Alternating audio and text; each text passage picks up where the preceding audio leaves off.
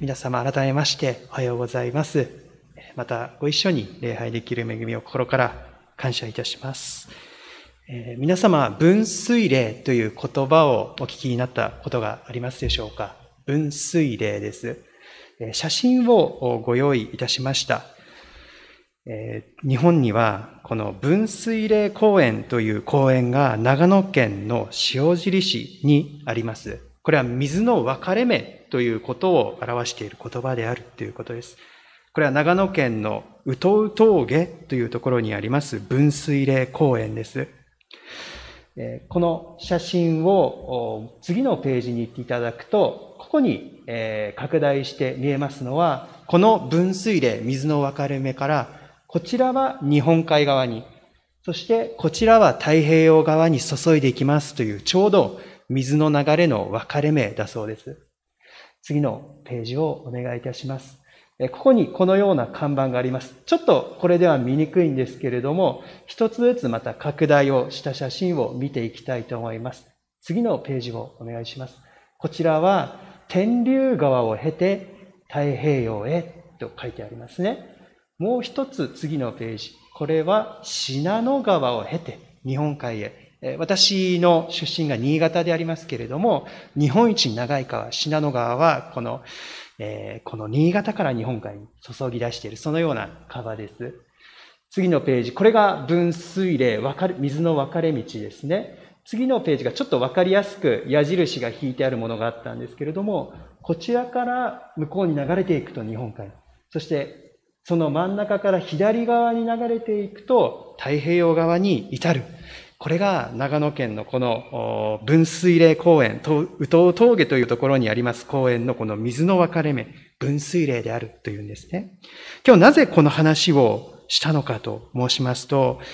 まさにイエス・キリストという存在は私たち一人一人にとって分水嶺のような存在ではないかと思わされたからです。私たちはイエス様と出会い、そしてこのイエス様、イエス・キリストという存在をどのように捉えるかによって、その人生の方向というのは大きく異なってくるものであると思わされます。今日の聖書箇所、先ほど読んでいただいたところにも、イエス様に対する応答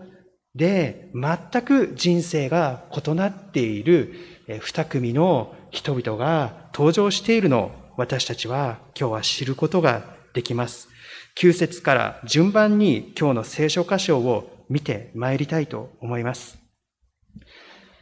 9節です。イエスは彼らの街道に入られた、えー、9節にはイエスはそこを張って街道にお入りになったとあるんですけれども、えー、この原文をよく読んでみますと、ここには彼らの街道と書いてあるんですね。これはどういうことかと言いますと、ちょうど前のところの1節から8節までは、イエス様がお弟子さんたちと安息日に麦畑を通っておられた時に、このお弟子さんたちが麦の方を取って食べたという記事がありました。で、ファリサイ派の人々は、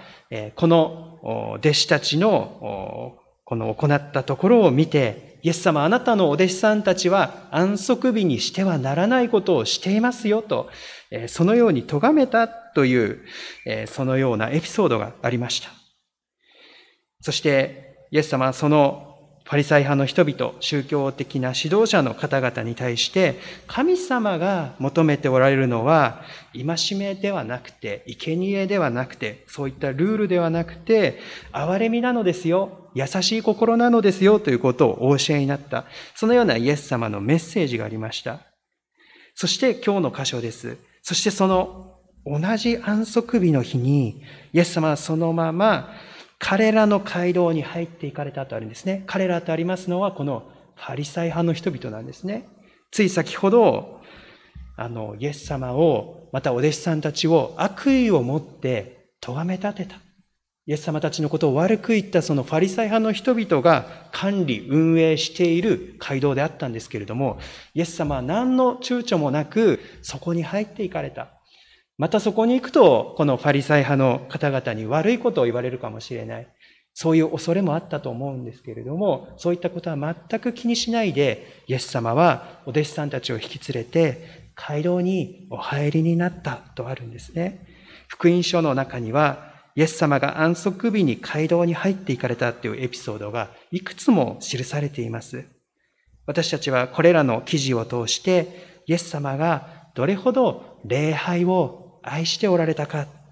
礼拝を大切にしておられたかということがわかります。イエス様は本当にこの公の礼拝ですね、週に一度の安息日の礼拝を愛しておられたんだ。また、いかなる人とそこで出会い、いろんな障害があったとしても、この礼拝には変えられないという、そのような心をイエス様は持っておられたのだということがわかります。このイエス様の模範がこのところにも示されているわけなんですけれども、私たちもこのようなイエス様の心をいただいて、礼拝を愛するものとなっていきたい。こうして教会に集い、また今日はそれぞれのところで礼拝を捧げておられる方もおられますけれども、礼拝の心を大切にしていきたいと、そのように思わされます。続いて、十節を読んでいきたいと思います。十節を見ますと、手の不自由な人とイエスを訴えようとする人々のこの二組の人々の群れが描かれています。ここで聖書では片手の苗えた人がそこにいたと書かれていますけれども、この聖書外の伝承によりますと、この人はレンガ職人、もしくはこの石を切り出す仕事をしていた職人、石工であったと伝えられています。そしてこの人は、この仕事中に怪我をされたのかもしれない。もしくは、ご病気をされたのかもしれない。片方の手がご不自由になっていたっていうことなんですね。そして、この聖書外の記録になるんですけれども、この人はこの時イエス様にこのようにお願いしたと伝えられています。イエス様、私はレンガ職人であります。この手を使って働いてきました。また仕事がしたいです。どうか私からこの恥を取り去ってください。このように、この人はお願いしたというふうに伝えられています。一方には苦しみのただ中にあって、イエス様の憐れみにすがる人がいたわけですね。しかしもう一方には、イエス様の大きな働きを見て、妬みに燃えて、イエス様を陥れようとする人々がいました。このファリサイ派の人々は、イエス様を訴えようと思って、このように尋ねたと、尋ねたとあります。安息日に病気を治すのは立法で許されていますか？このように尋ねたのは、イエス様を訴えようと思ってのことであったというんですね。この人々はこの後に及んでも自分たちの築き上げたルールですとか伝統にこだわっていたわけなんですね。そして彼らの規則によれば安息日には治療をすることは禁じられていたっていうことですね。そしてこの一人の悩みの中に置かれている人、苦しんでいる人をまるで出汁のように使ってでもイエス様を陥れようとした。当にこの大切なことですね、優先順位が全く逆になってしまっていたという人々の姿を私たちはここに見ます。最後の14節のところには、このイエス様がこの方を癒されたので、イエス様を殺してしまおうと相談を始めたというところで、このエピソードが終わっています。まさにこのような人間の罪がイエス様を十字架につけたのだというところを私たちは見させられます。このようなファリサイ派の人々の姿を見るときに、私たち自身もこの私たちの心が帰り見させられる、悔い改めに導かれる、そのような思いがいたします。イエス様が大切にしておられること、聖書が一番大切にしなさいと言っておられること、言っていることはどのようなことかなっていうのを私たちはまた思い返していきたいと思います。続きまして11節から12節を見ていきたいと思います。一匹の羊の例えがここにあります。そこでイエスは言われた。あなたたちのうち誰か羊を一匹持っていて、それが安息日に穴に落ちた場合、手で引き上げてやらない者がいるだろうか。人間は羊よりもはるかに大切なものだ。このようにイエス様は語られました。当時、羊はとても大切にされている動物でありました。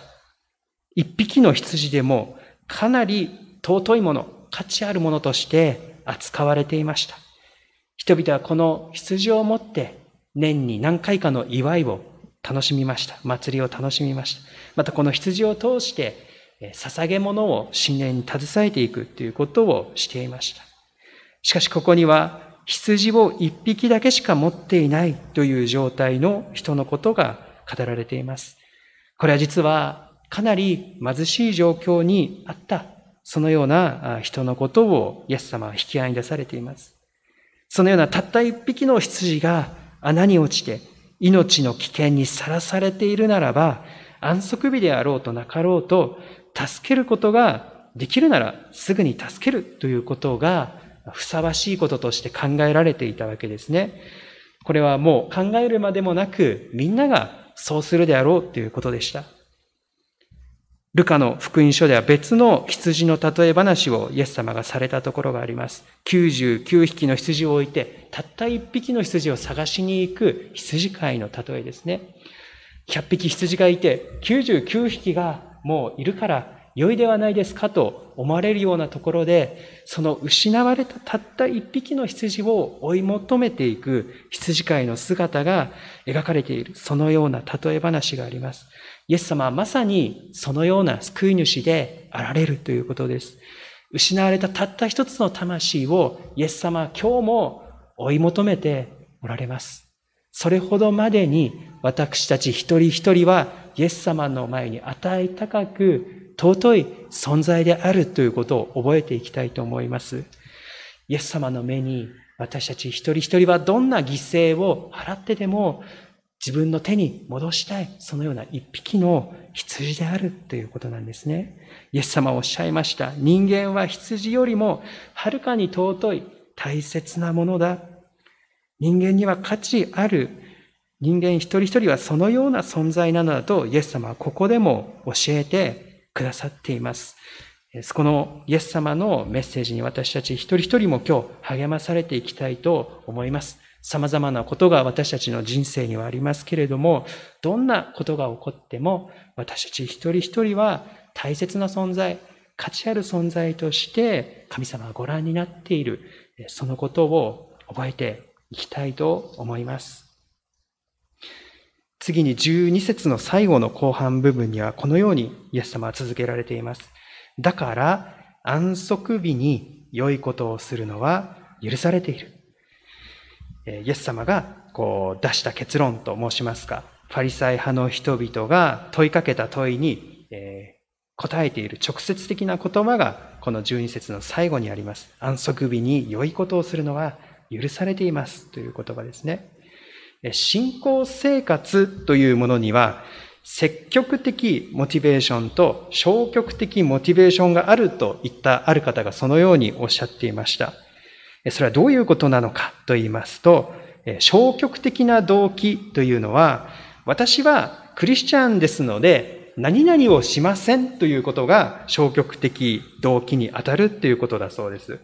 そして積極的な動機と言いますのは、私はクリスチャンなので聖書の教えを信じていますので、こういうふうなことをして生きていきたいと思いますという生き方のこと、信仰の表現の仕方を、この消極、積極的な動機というそうなんですね。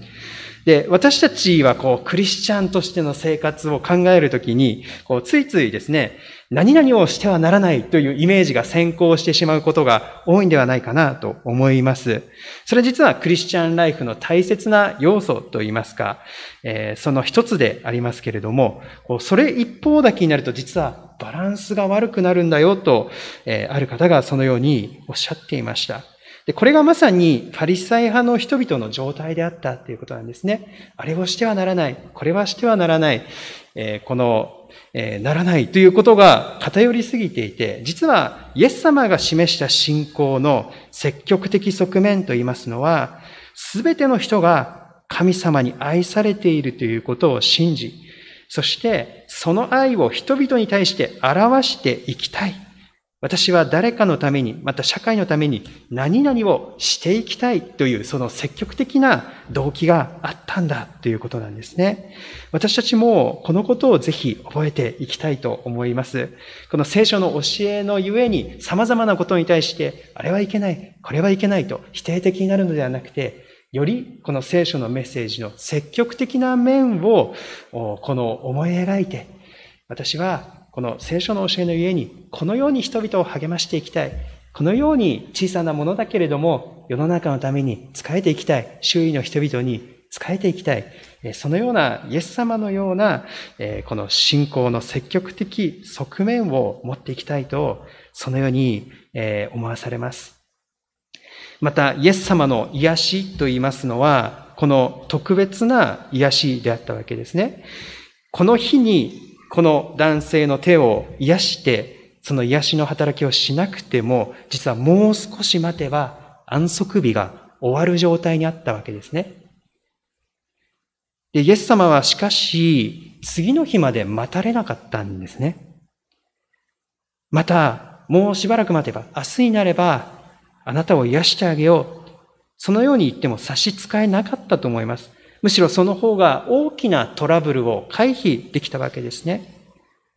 でも、イエス様は今日できる良いことを明日に伸ばさなかったというイエス様の模範がここにもあるということですね。これを言うと私自身も本当に、あ、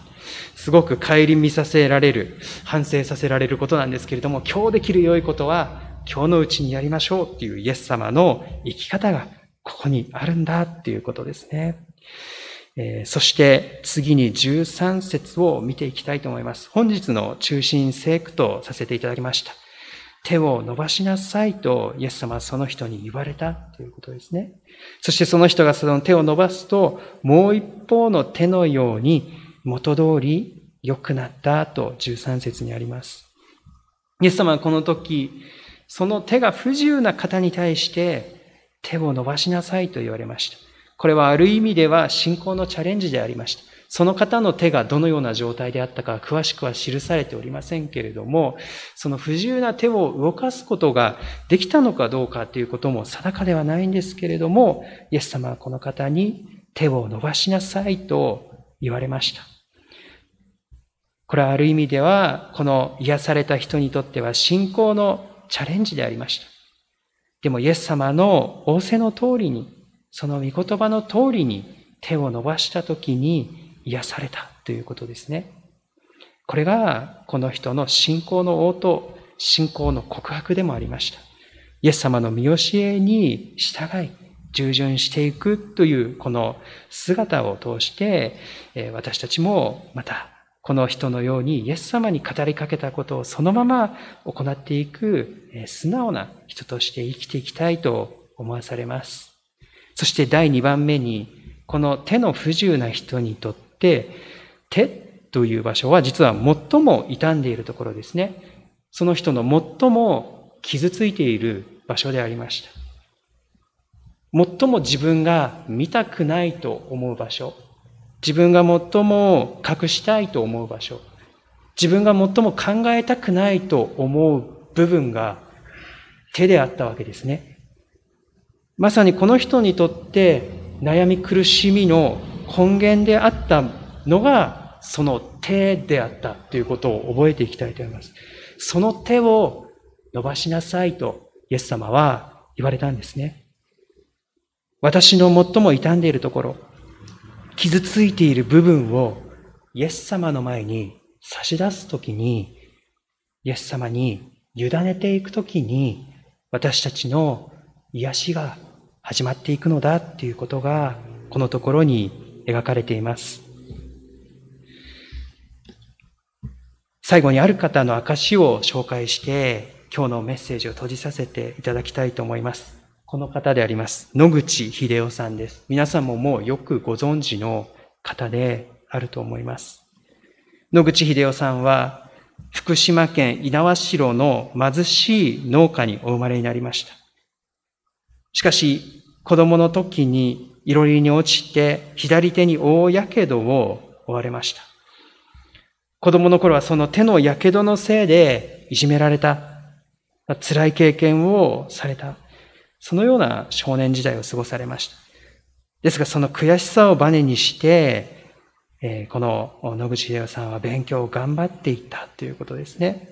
で、野口秀夫さんは小学校4年生の時に、僕の左手という作文を書かれました。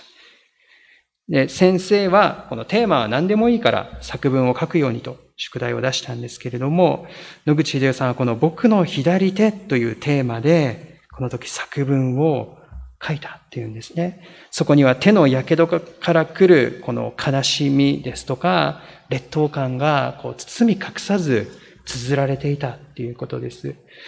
短い作文ですので今日ご紹介させていただきたいと思います。この野口秀夫さんが小学生の時に書いた作文そのままです。僕の左手。僕の左手は、やけどで握り拳のまま固まっています。僕はいつも左手を懐に入れて隠すようにしていましたが、見つけられて展望と言われ、いじめられました。遊びの仲間に入れてもらえないし、悪口を言われ、からかわれる悔しさから、僕は学校が嫌になり、ずる休みをしたことがありました。これを知った母は、薄明かりのいろりのそばで、左手は不自由だけど、右手が使えるじゃないの足があり、歩くこともできるし、一番大切な頭があり、勉強ができるじゃないのどんなに貧しくとも学問で負けないようにしなければ、と、目に涙をいっぱい溜めて言われました。自分の心の弱さに気づき、勉強だけは負けないぞと頑張りました。しかし小学校を卒業しても上の学校には行かれません。お金がないからです。家は貧しくて借金もある。左手が不自由だ。百姓の仕事はうまくできそうもない。考えれば考えるほど不安になってくる。この左手の指さえ動けば、この左手の指さえ動けばと、固まった指を一本一本切り離そうと思い、小刀を取り出し、指の付け根を突き刺そうとしましたが、それもできませんでした。今では展望とは言われなくなりましたが、村人の僕を見る目は、片輪物を見る冷たい憐れみの目です。この左手をどんなに隠しても手首の塊は治りません。この左手がある限り貧乏と片輪の名は消えません。大人になっても百姓はできず、また他の仕事もできず、これから先どうしたらよいか考えると世の中が真っ暗になってしまいます。このように綴られていたっていうんですね。でこの作文を先生が読んだときに、この先生方の心を打ったわけですね。そして、お友達の心も動かしていったそうです、この作文が。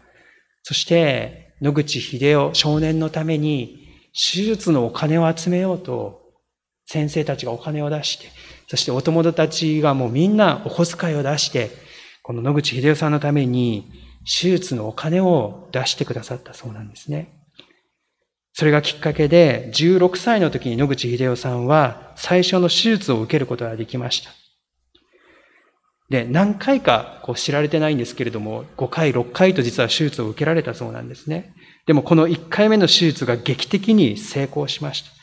その時、野口秀夫さんはこの医学の素晴らしさっていうのを知ったわけですね。これがきっかけで、野口さんは医学の道へ進みたいと考えるようになりました。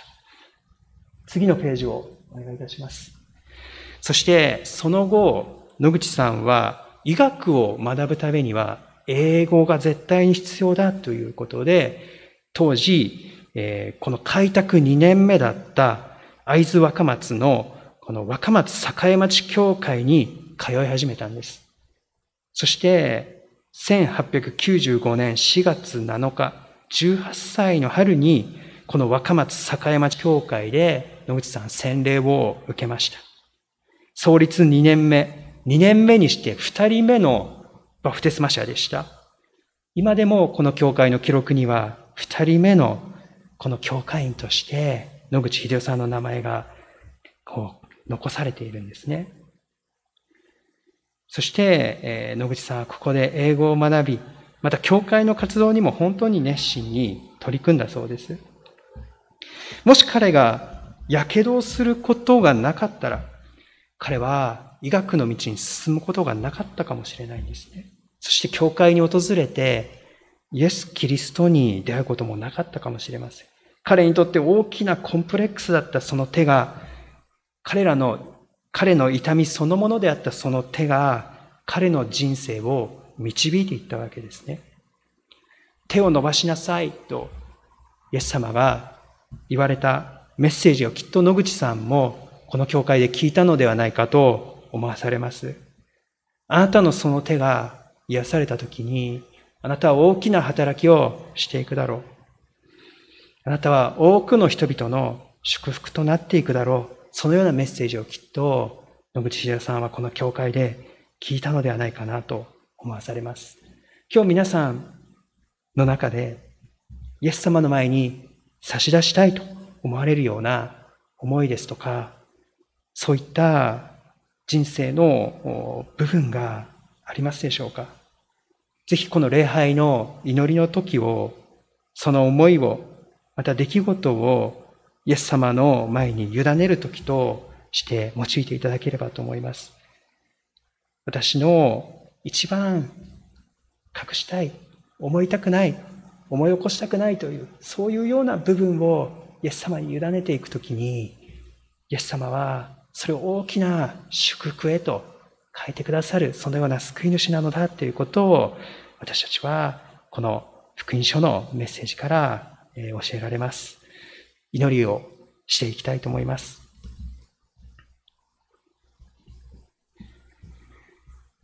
恵み深い